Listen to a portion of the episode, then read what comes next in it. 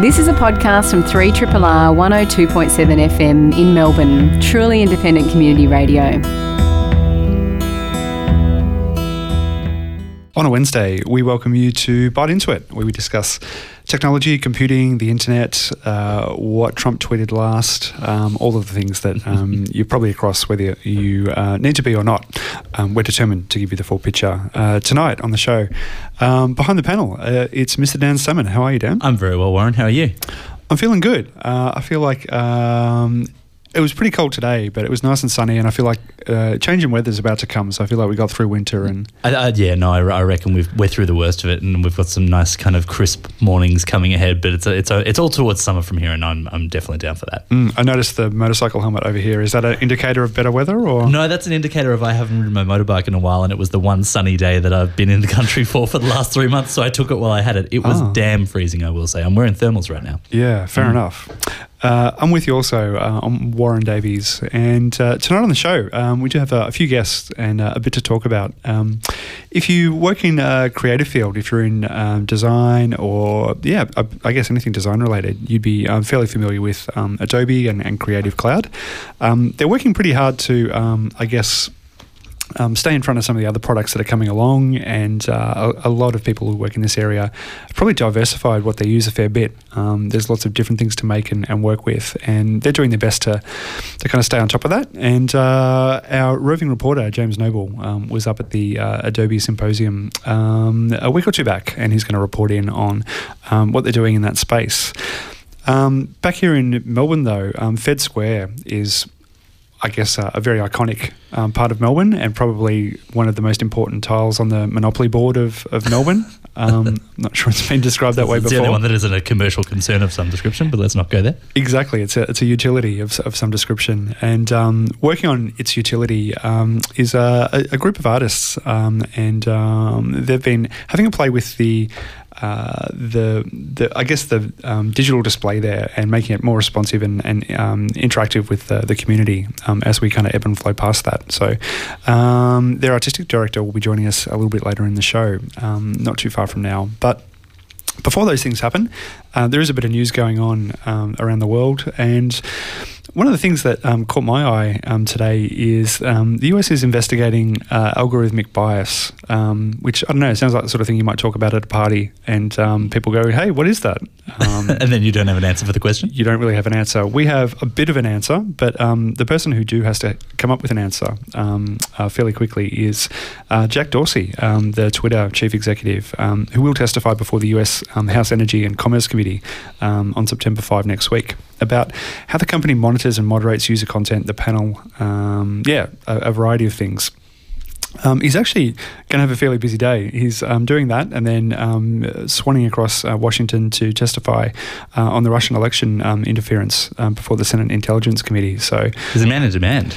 Man in demand. He'll have lots of manila folders. Um, he'll be wearing his best blue suit. but yeah, algorithmic bias is something we all have to be vigilant on. Um, I mean, we all kind of know um, on social media you can create a very specific kind of filter bubble that you live in, and um, critics of the platforms do believe that um, they are actually designed that way. They're only as kind of fair and open as we design them to be. So there is that kind of human um, failing um, built into these platforms.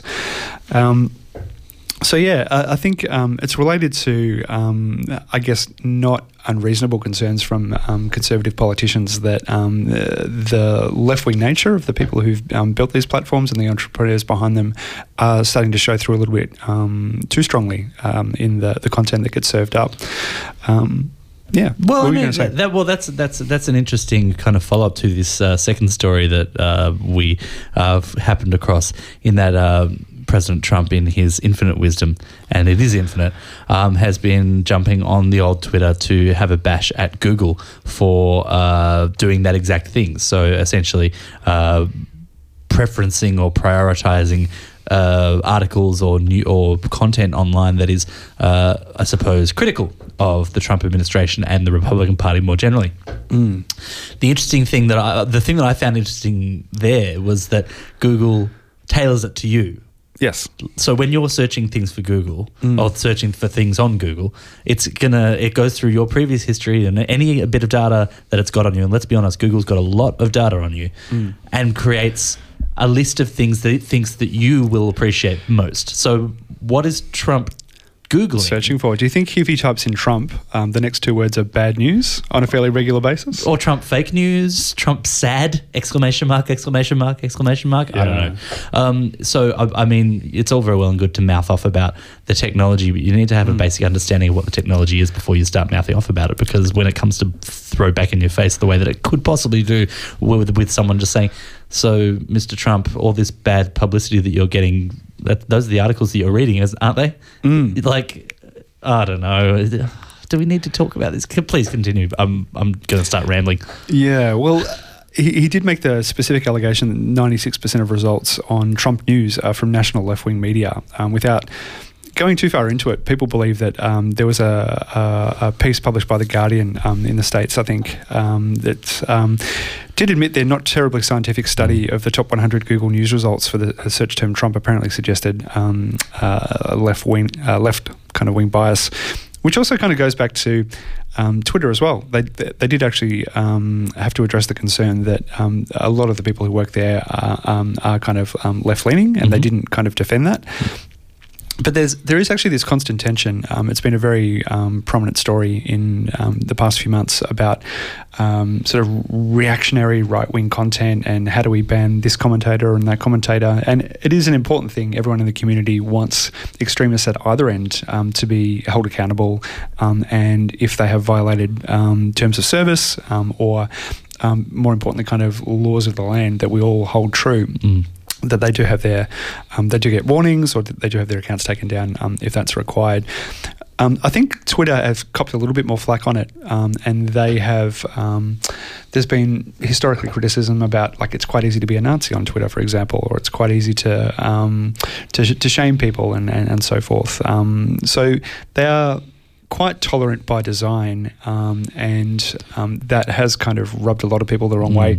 Whereas Facebook, famously, every um, uh, every week are talking about we, we kicked out um, 10,000 people with IRA accounts, or we took, kicked out this many um, fake um, pages for this, or this many that. Alex Jones. Or Alex Jones, Yeah. eventually. Well, Um, after after months and years of his ridiculousness, but I mean, uh, there there are those who argue that these, uh, you know, it, it comes back to the free speech thing, where whereby they think that these views should be aired out there so that the people who are extolling them can be hung out to dry, in or or shown to be the kind of horrible human beings that they are. Mm. Um, you know, because no, nothing's going to I suppose, placate someone more than online shaming by the sounds of it, uh, especially considering the kind of stuff that Milo Yiannopoulos has been uh, putting on his Facebook Mm. the last little bit. Mm. Um, I don't actually have anything in front of me around that, but he was basically having a massive cry about how uh, no one's backed him up for being a horrible person.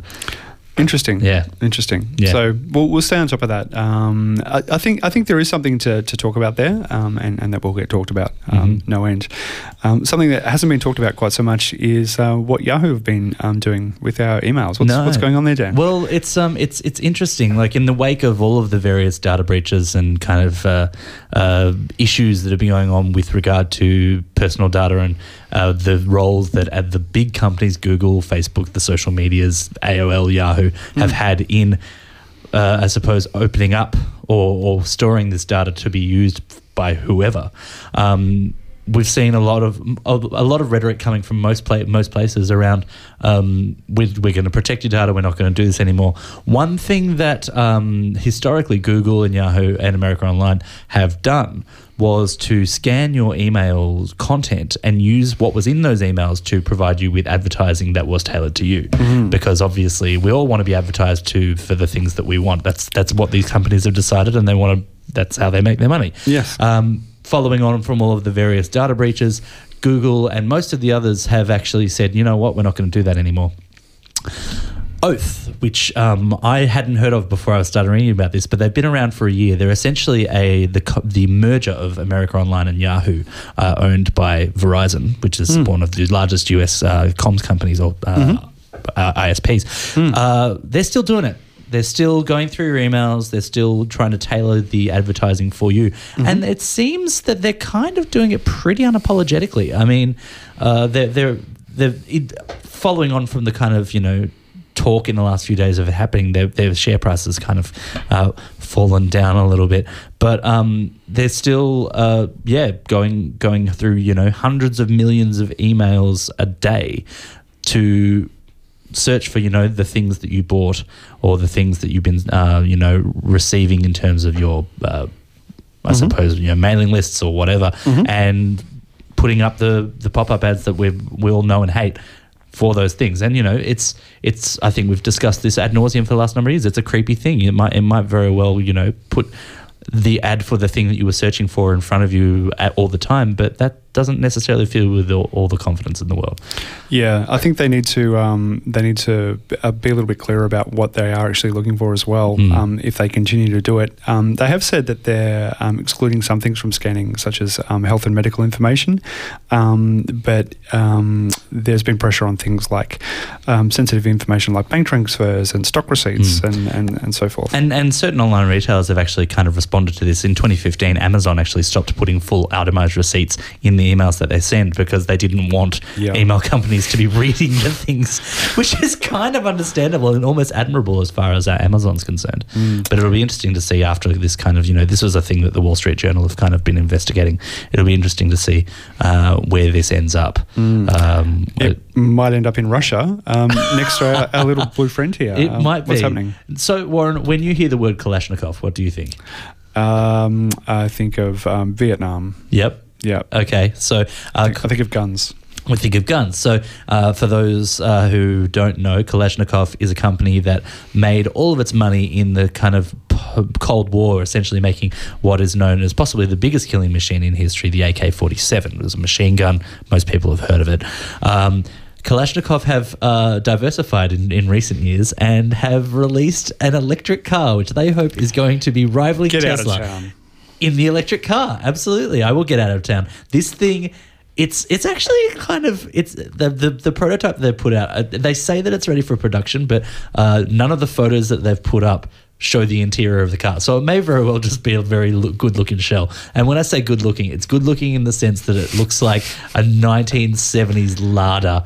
I don't know if anyone out there remembers Lada, like Uh, the, yeah. kind of those Russian, like a proper Soviet looking car. It's like light blue. It's got the kind of silver handles. It does. It doesn't look like a Tesla. Let's just say that. Also, you probably won't find uh, a rack of AK-47s um, in, in, a te- in a Tesla showroom. Um, they've actually just Oh, in their totally in their showroom. They've just got you like gun, you like car. I just saw that in the photo. There's a tank there. there is a, there is a tank there. There's if a- you need something a little bit heavier and traffic's a little bit more concerning, Yeah. but um, Just flying around Moscow in your in your electric AK forty seven. Oh, that's Exactly. incredible. But yeah, what, what I really love the um uh, Warren, you, you brought this to my attention in the article. Uh, Kalashnikov, it- although it's known for its weaponry, it's branched into other products, including iPhone covers. Fair enough. Great. Umbrellas, useful. I, I, li- I like the idea that it wouldn't break like Yep, the Kalashnikov. Totally, and and you know, useful in Russia, definitely. And also a f- new four meter tall combat robot named Little Igor, whose design appears to have been plucked from the Star Wars, and it does look like one of those like walking. I don't, I don't know The walkers, The yeah. walkers, yeah, it looks like a mm-hmm. walker. I, I don't know what use you've got for that kind of thing, but we'll, We'll find out. we'll find out. May- Maybe if if like the Kalashnikov kind of empire continues the way that it seems to be, you can actually get yourself a robot that will kind of I don't know store the car somehow, pick it up, take it in. I'm I'm I'm, I'm blathering. Mm. Who knows? Um, if you do blather on WhatsApp, um, you have to be careful about that as well. This is true. It's very important. Um, WhatsApp so uh, famous for providing end-to-end encryption for your uh, communication. So you know, if you're messaging someone on WhatsApp, you can be reasonably certain that it's it's been encrypted the entire way from your phone to the recipient's phone. Except. Um, WhatsApp have recently, in the last couple of weeks, announced an, uh, an arrangement that they've put together with Google, whereby you can store your uh, WhatsApp history or message history on Google Drive without uh, eating into your Google Drive. Um, Data limit, Yep. which you know is great, except for the fact that WhatsApp have now just announced that anyone who is doing this, and it is primarily people who use Android phones because you can back up uh, on an iPhone, you can back it up in a different way. But on uh, Google phones, if you're backing up your WhatsApp using Google Drive, it's not going to be encrypted using the same technology and it's not going to be as secure as it would be in WhatsApp. Right. So um, just be a bit careful. You can che- uh, check your settings in uh, in your uh, Android devices. Mm-hmm. Um, if you're if you're comfortable with the your backups not being as secure as WhatsApp, that's fine. You know, I, I, I generally only use WhatsApp because I have friends who use WhatsApp. Um, but if you're the kind of person who uses WhatsApp because it is secure, uh, just maybe check those details and make sure that it isn't isn't being backed up to uh, Google Drive because um, it's it's not as it's not as secure as they would like. Yes. If you work in the creative industry um, or have ever um, bumped into someone who does, um, no doubt they will know Adobe. Um, it's one of the, I guess, initially software creators, but now kind of um, cloud purveyors of creative products that um, we all kind of love and sometimes love to hate. I still love to hate Photoshop, even though I do spend a lot of time making very small Slack kind of avatars on there.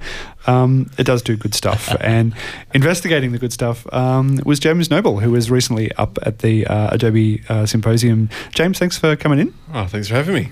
Um, they did something different this year. They brought together um, the creative event and the business event. Would you say that worked yes, pretty well? Uh, it worked beautifully. I um, I've only been to one of the symposiums, which is usually at the Sydney Opera House. Hmm. It's more this kind of get people to pitch um, how they've used the Adobe products to deliver something Hmm. amazing, and it's usually sort of bigger, big, high level corporates and bigger projects that sort of present, which are really interesting.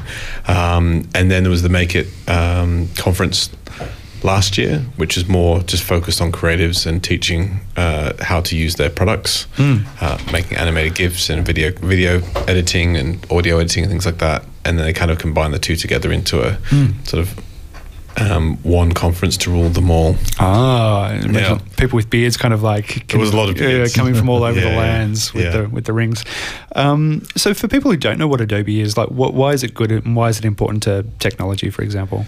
So I've been using Adobe for as long as I've been doing what I'm doing, so 20 plus years. Mm. Adobe is, it, it, for me, it was one of those things that was the first insight into how to create um, design, how to design and create hmm. experiences or visuals or illustrations. It learn how to do typography, how to hmm. create fonts in it. Hmm. So it's kind of a platform.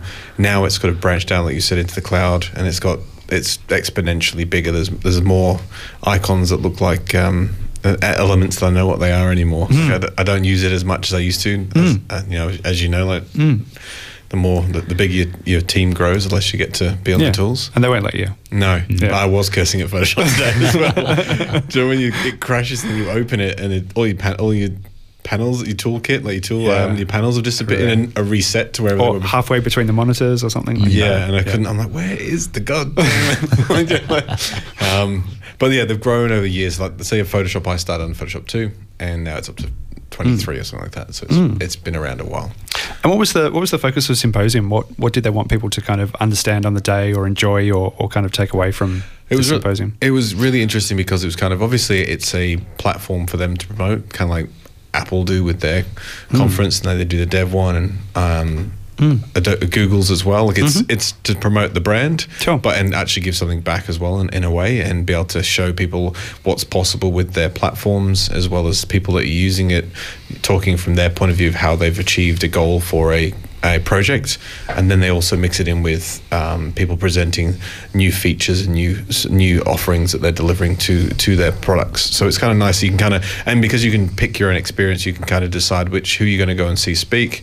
Um, what you're going to how, what you're going to want to take away from it, whether it's marketing, whether it's advertising, whether it's yeah, learning how to do more creative things, or it's about business planning, or so you can kind of move it around uh, as you see fit and pre pre book your sessions and then go and see people talk, and you can ask them questions as well. Cool. So, what, what kind of stuff were you excited about? What what did you take away from it? I always like the um, they, they call they, they call it was nicknamed uh, the Great Hall. I don't know whether Adobe chose it to be like that, but they had this Great Hall, which is sort of the where everyone had you know obviously like free Wi-Fi. Big, all the stalls for like promoting the different companies that uh, had a space there. So there's quite a lot of the big names there, and some that I hadn't heard of before. But I really enjoyed going around there and seeing, you know, new AR technology and new VR and new ways of interacting um, phones with um, technology in the home and uh, illustrations. Watching someone live illustrate is pretty cool. Like, you wish you could do it. Like, do you know when you see the you know, the type of the cal- uh, calligraphy with the beautiful mural on a wall, and you're like, oh, bastard, like. Yeah. that- that's amazing. How the hell did you do that? you know, and this is speed. How did you make that so perfect with one swipe? Like, yeah, so it was amazing to do that. And using a tablet, so I really enjoyed that. I really enjoyed the. Um, it talks about some of the products, like we were saying, like the new, like the Photoshops and the what's coming and how it's evolving. Um, uh, prompt. Um, uh, the, yeah, the experience design platform. Um, I know nothing about this. I literally just picked up on this a little bit, but so yeah, I spoke last year at uh, at Make It, and I'm sort of all about the uh, people's experience and how to um, engage people in the right way. And Adobe have brought out, I think, a couple of years ago now, XD, which is an experience design platform. Uh, it's a way to mix your ideas into this. If you're doing it from a say digital point of view of a website, you would use it as a way or an applica- an app, like a mobile app. You would use it to sketch your ideas. Turn that get then in the same app, you tab into another section to create the visual for it, and then from there to create the prototype from it. So it's all in one spot, and then it gets now now the new version pushes to the cloud, so you can test it, Great. kind of like InVision. Yeah. um, and it's been growing and growing. Like I've been sort of chatting to the to the product team in. Um, uh, Palo Alto Hmm. and helping sort of met the, uh, it was nice to see I think it's for the first time ever I've seen some of my ideas actually in a product like hmm. actually come to life which is quite cool Nice. um, and it's been really good I think it's actually starting to become really really useful for hmm. I mean, you as well like Making stuff. making stuff really quickly and easily Do you think they felt like they were sort of losing out on that? Like you had InVisions and Sketches, and like people are people who work with Adobe have got more tools than they've ever needed before, and lots of different ways they can do stuff. And even, I, I guess, um, developers are asking for things in very particular ways. That whereas they used to ask for like a you know a Photoshop file, Mm. people kind of don't do that so much anymore. So Yeah, we've gone through that influx of uh, for digital like building websites and applications that you need to transfer hand over what you've created to the next stage, where you're ag- in an agile format or a agile or a waterfall. They Photoshop wasn't really intuitive to do that, and they didn't really have a web platform uh, to c- connect the dots between a designer and a developer. And so they've created this product. It, it happened after the obviously like every big brand, they see if it, if it works before they actually create it. And if you think about it, there's things like Figma and uh, you know, InVision Studios now come out, and there was Webflow and lots of online in browser things, but they're not quite powerful enough because you're limited by the capability of the browser. They're pretty good, but then you start to really pull weight on power on the. Um, I can see which you've got the the, um, the MacBook there. Uh, it it doesn't do too well if you plug it into a 4K no, I screen. can't use Adobe too much on this. Yeah. uh, so they brought this very. This is their first one of their first trials of trying to make a product which is really lean but really effective. Hmm. And so I think you know they've seen a big gap in the market, and hmm. if, if you can connect the dots rather than because I have the problem. You know, I'm I run an you know experience aid design agency. I can't.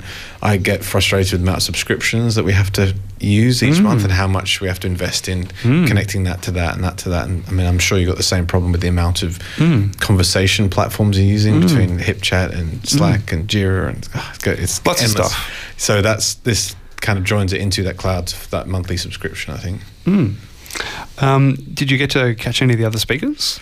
I did. I got to see Pretty interesting group, See yeah. Prue Jones from Fjord, formerly of Yeah. DT, AK, AKQA, Mm. Reactive. They're all kind of in that. She was uh, really good on stage. She was great, actually. What I really liked was using it as a platform to be able to connect with people who I've met before at other conferences that are in other agencies and go to their agencies in Sydney and basically, you know, scan your eyes over their work on the walls and see how they're doing things Yeah. and sort of see the spaces. Like there's a, that new sustainable building in um, Barangaroo Oh, where Fjord great. and Accenture are. I went Okay. through there. That was awesome. That just, Yeah.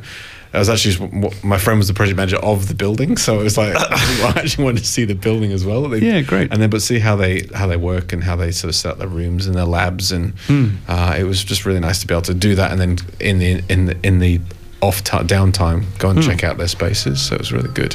So for, for people who do work in Adobe and kind of do all kinds of stuff with it, whether they draw or make websites or you know um, do whatever, um, design buildings or just Mm. put their ideas down, what what what should people watch out for? What do you think is interesting about what's coming out for them? Do you reckon? in the future for Adobe or just For Adobe, yeah. Yeah. Like, what, what, what, what, what do you like can't- most about it today? Like, we've got all those legacy programs that we'll continue Mm. to use, but They've added in. I mean, they bought a stock photography platform. They've added that into it. They've kind of Mm. making things rather than being completely siloed. Mm. They're putting panel like you know, um, toolbox, tool kits. So? I've lost the word. What's like the, third, the third party called? integrations as well. Like Yeah. they're, they're working with Slack, and you can do a few other things where you can just like share stuff, and that's clever. and just not having to have two apps open, you can just Yeah. the, just the one little bit you need from that platform can get is in a little window, Yeah. and you can just pop it in directly, which has been really helpful. And they're sort of crossing them over. They're starting to see things more from rather than Photoshop being purely for you know um, illustrators and photography.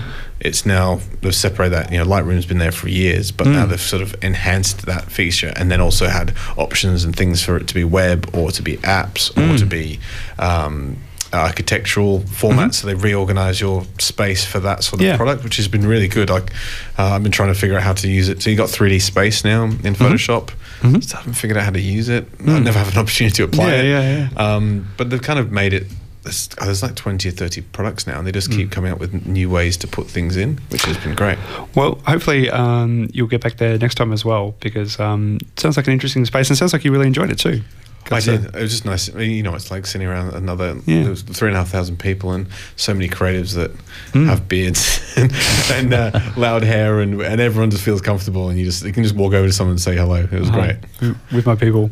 Um, thanks, James. Well, um, good to hear what Adobe's been up to. And um, yeah, um, if you get along to another one, let us know how it went. For sure. Hey, if you've wandered past uh, Fed Square in recent times, you may have come across um, uh, all manner of things. But um, I think one of the um, most important parts of what it does is the big screen there. Um, I've been to heaps of events and done heaps of things where it's been a, a large part of that. Um, and it's being reimagined. Um, uh, we are now joined um, on the phone by Bruce Ramus, um, who's artistic director at Ramus Studios, and they've been working on uh, an interesting kind of responsive installation um, uh, around that screen. Um, Bruce, thanks for joining us on the phone tonight. Thanks for having me. My pleasure.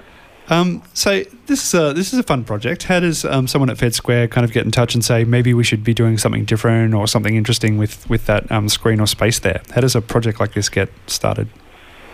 Well, I guess my relationship with Fed Square started uh, some years ago, maybe almost about eight or nine years ago, and I did a couple of major contemporary commissions there over the years. Um, Light Hearts was one back in 2012, and then I did a, a big sculpture called Helix Tree. So I had a relationship with them already, uh, and uh, they approached me about three years ago um, to to to sort of come up with a vision of how light and technology could be used to serve the the cultural charter um, in a permanent way. So I I imagined something much greater than than what's there now, um, and then that sort of morphed into um, that that sort of went through the state government um, machine, and uh, it, it, it became clear that what was needed at the time was a was quite um, prosaic and pragmatic, which was to replace their existing event screen. So then I turned my attention to the transport building and see to see how I could reimagine that whole space and that whole building to create a um, a, a sort of digital art platform for for the community and for Fed Square. So um, yeah, that's that's sort of how it evolved. Hmm. L- looking at the um, the video um, behind the launch um, of the um, the new kind of um, functionality, it's almost kind of like the whole um, the whole back of the building is now part of the installation, and you've kind of got like a, a, a almost I guess like a, a transparency around um, part of it. So you kind of respect where the current screen is, but open the whole the whole building up for projection and for interaction. What what was the kind of ambition behind using the the back of transport there? I guess the the the ambition per se was essentially it is a platform. So I wanted to give um, Federation Square and Melbourne a, a, chance to be able to speak, um, to, to, develop a sort of civic visual voice, and um, the. Uh, so to do that, I, I really wanted to develop a much broader canvas and a much different shape than uh, just a normal 16 by 9 rectangle. So I wanted to broaden that out and find a way to integrate the image and the visuals into the architecture. Um, so that so it had a two two form twofold purpose. One was to sort of integrate it from a design perspective. The other was to integrate it into the community. So we've achieved the first one, I feel, and the second one has just just begun. So how do we how do we get people to play with this? Uh, it's talked about when you said it's responsive. When I was kind of reading the email, I was kind of like, oh, that's great. It'll kind of resize, but it's kind of more you want people to play with it. Is is that the idea? I do. I, I, I really do, and that that takes a bit of time and a bit of education as to how um, how this works because it is not. Uh, it's it, it is something that it, you, one must take responsibility for um, the others that watch it and for how our city feels and and begin to develop an agency for how a city can feel. Um, so I really feel like this approach um, heralds a new way to design cities um, to me. And the way we can play with it now, so we begin by um, first approaching some emerging artists and approaching uh, the universities to allow the students to make works that will get displayed on the uh, uh, on the transport building and then broaden it from there. So then look to institutions and art galleries um, and then build interactive uh, activations that allow the general public to start to play with it. And whether that's as simple as just changing color, finger painting on, on the on the building, or more sophisticated works that uh, that you can use to to create more generative visuals. So it's it's a long process, but it's it's it's just beginning that that part of it now. Mm. Do do you? Um, I'd love to know what the the artists that you approached thought about how they would use the space. That like that seems to be a good indication to how Melburnians and people from around the world might want to play with it. What what were some of the ideas if you're able to share those or? Yeah, well, we we we have just begun that process, and so our initial ideas, and and I think that they've met with. Um, you know, so similar responses is uh, in in some way to to reflect what it is to be uh, in Melbourne. So to reflect that sense of discovery, to to to uh, to actually develop a kind of transparency to the building. It's interesting you mentioned that in your first question um, that the building it's almost like you can see through it, you, mm. and and and the, what what the light does because I just I don't see it really as video. I see it just as light, and and so what the light does um, is it creates more space. And that is the kind of recurring theme I'm, I'm feeling people are responding to is that they have a chance to create more space.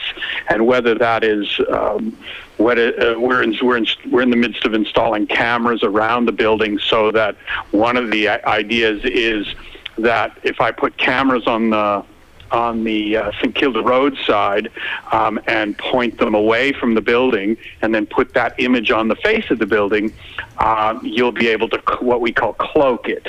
So you'll look, you'll be able to look right through the building. Mm. Um, so that's one of the ideas.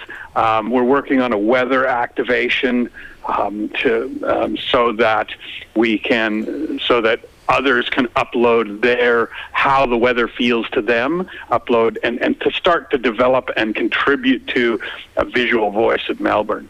Um, and that's what I mean when I, I I really feel like it's starting to change this this use of light and this understanding of light and the technology that delivers it is starting to change how our cities look and how we as citizens um, get to play with that city and get to influence it. Because I don't really feel like um, video screens in our cities are particularly interesting and or uh, they're not. Uh, they're essentially given for the few, and they just are billboards that play ads. And I'm not sure who wants to watch ads. Um, mm. So, so yeah, I'm trying to quietly or not so quietly subvert that. Do, do you? Um, I mean, we love we love a festival in Melbourne, and we love kind of major events and and so forth. Mm. Um, and the way you're talking about light there, kind of cast my mind to, to White Night, which also kind of has a big presence in in this space.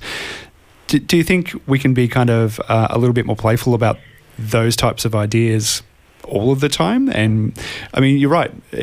Even even in Melbourne, which sort of considers itself quite a cosmopolitan global city, there are still a lot of hard and fast rules. Like screens are screens are for media, and screens are for advertising and serving a purpose and informing us and so forth.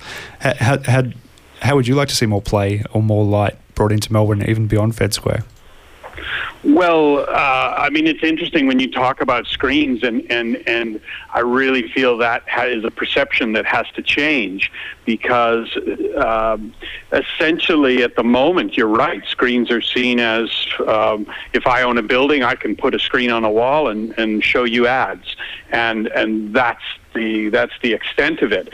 But um, I feel like it could be could be much different. It could. I feel like uh, policies should be should be in place to make those um, to make those play non-commercial content more more more of the time. And I feel like that ability to allow people to you know, we are such a, a, much more visually literate culture now.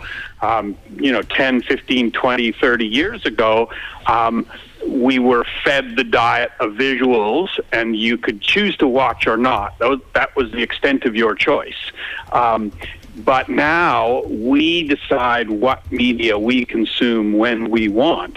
So we have much more agency and much more literacy around our our own um, uh, our own visual landscape. And I feel like this, so that's true in the media and um, across all forms of media.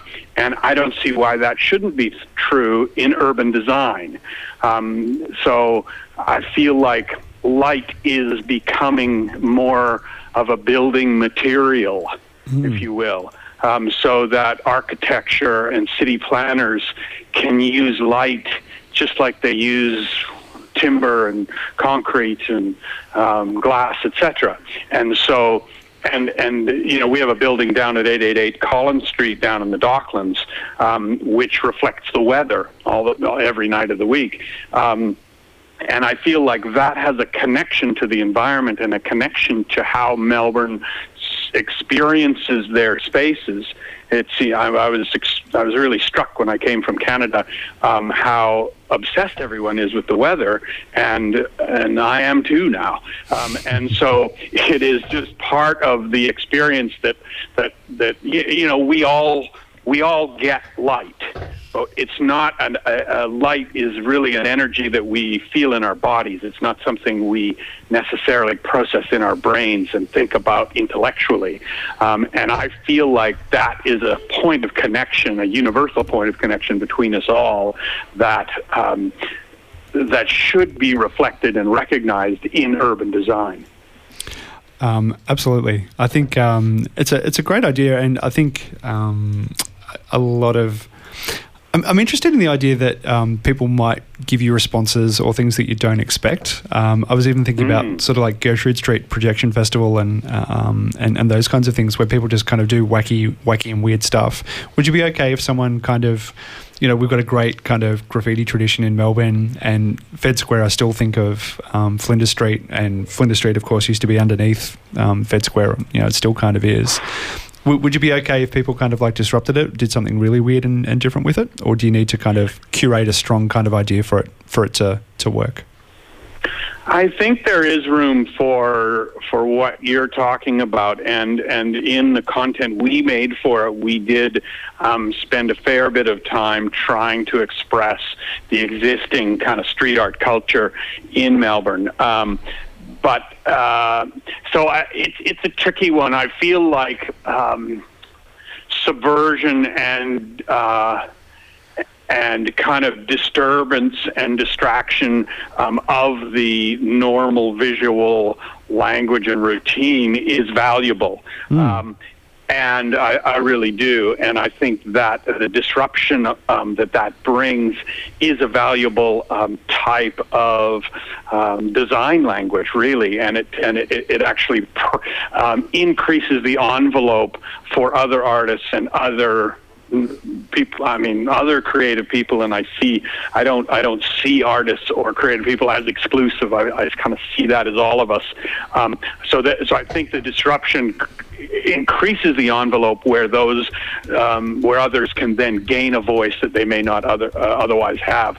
I would temper that though um, with saying um, that in the public space there is a responsibility as well. If you get a, a canvas of this sort and uh, a place to express it, um, there there is a responsibility that comes with that, um, so that your your expression, um, perhaps the phrase I would use is that it, it, it, so that my expression, if I seek to disrupt, it doesn't necessarily impose on you. Mm. So that, that, that my expression is can can coexist with you. Um, so that, that so I do feel that there is uh, a responsibility to, you know, if I want to disrupt, that's fine, but um, that doesn't mean I need to impose on you. Mm. I can I can be disruptive um, and still coexist with you. So uh, that's I, I, feel there's a, there is a balance there to be struck. So if people want to get down and, uh, and check it out, um, when when can they do so? When is when is the unveiling, or when does a light appear? It's it, uh, it is it launched last week and it's on mm-hmm. 24 hours a day. Um, there is uh, there's a series. There's about 20 hours of visual content that we shot, which um, are is we call the textures of Melbourne, um, and you can see things you recognize, um, but are perhaps rarely seen. Um, and then there's a, a, the beginnings of what is um, a response from various artists and production companies, and that will only grow um, over time. So, um, so yeah, it's it's it's on for uh, 24 hours a day. So you can go down there now. I might sneak past it on the way home. Great. Thanks, Great. Uh, Bruce Ramus, the artistic director at Ramus Studios, talking about the new um, installation um, at Fed Square. Get down, have a look, and um, let us know your thoughts. Um, we have a couple of minutes left of the show. Um, we did want to um, uh, send a few things your way before we do get out of here and hand over to Anthony Carew for International Pop Underground.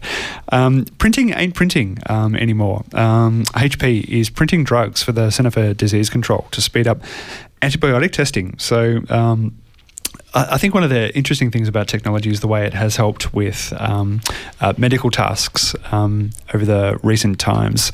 Um, one of my favorite things was getting people to play a game where they um, choose patterns in um, in relation to health. So I think it was actually um, patterns in um, DNA. It might have been. Mm. I may be wrong there, but um, this one's a great one. Um, at least two million people in the US become infected with superbugs, and at least twenty three thousand people die as a result of these each year, uh, according to CDC, the Center for Disease Control. So HP's biohacker technology is working with the CDC on a pilot program to print and test antibiotics in an effort to catch these um, antimicrobial resistant strains from spreading faster. Um, so, of course, you know, we've been 3D printing stuff for, for a little while now, but um, you can print pretty much anything. We can print um, organs, skin, um, um, print yourself a motorcycle if you're praying this one, um, Dan, um, which is great. So I, I, think this is a great idea for a pilot. Um, Absolutely, and I mean, you know, considering you know we're fast moving towards a period where antibiotics aren't actually going to be as effective as they have been in the past century, mm. the fact that we don't need to necessarily research new microbes or whatever to fight it, we can actually mm. you know look reverse engineer it is, yeah. is kind of exciting. Although perhaps um, you know we, we need to be a bit careful about trumpeting this as the answer to yes. uh, antibiotic resistance, but still. I was just kind of like harmonicaing it, not really trumpeting it. This has been a podcast from 3RRR 102.7 FM in Melbourne, truly independent community radio. Want to hear more? Check out our website at rrr.org.au.